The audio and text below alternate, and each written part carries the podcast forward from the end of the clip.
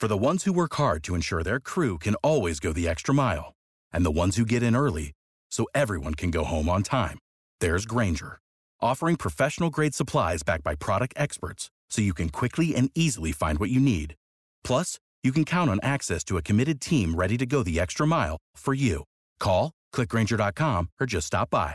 Grainger, for the ones who get it done.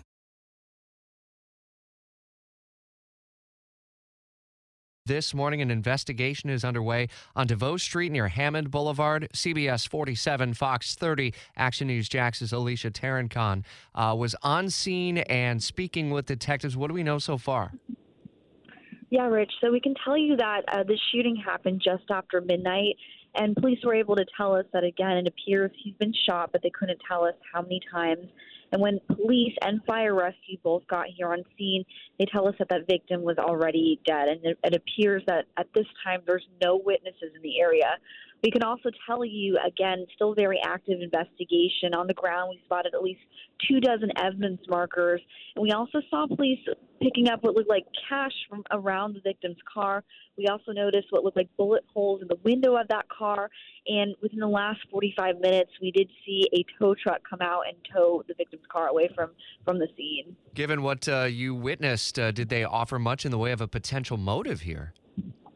No motive at this time, but again, police are going to be busy combing the area, trying to look for any surveillance video that they could to try to piece together exactly what happened and look for the the shooter responsible for this crime. All right, this uh, happened on DeVoe Street near Hammond Boulevard on the far west side. Alicia, thanks. One note out of Nassau County in the Callahan area is the search for Patrick McDowell continues. Schools in the Callahan area today are going to be on modified lockdown. Buses may not be able to pick up students from certain bus stops. The school district says, like Friday, if you wish to keep your child at home, the absence will be excused. It's 526. We update weather and traffic every six minutes. Here's Action News Jax meteorologist Alyssa Pajic.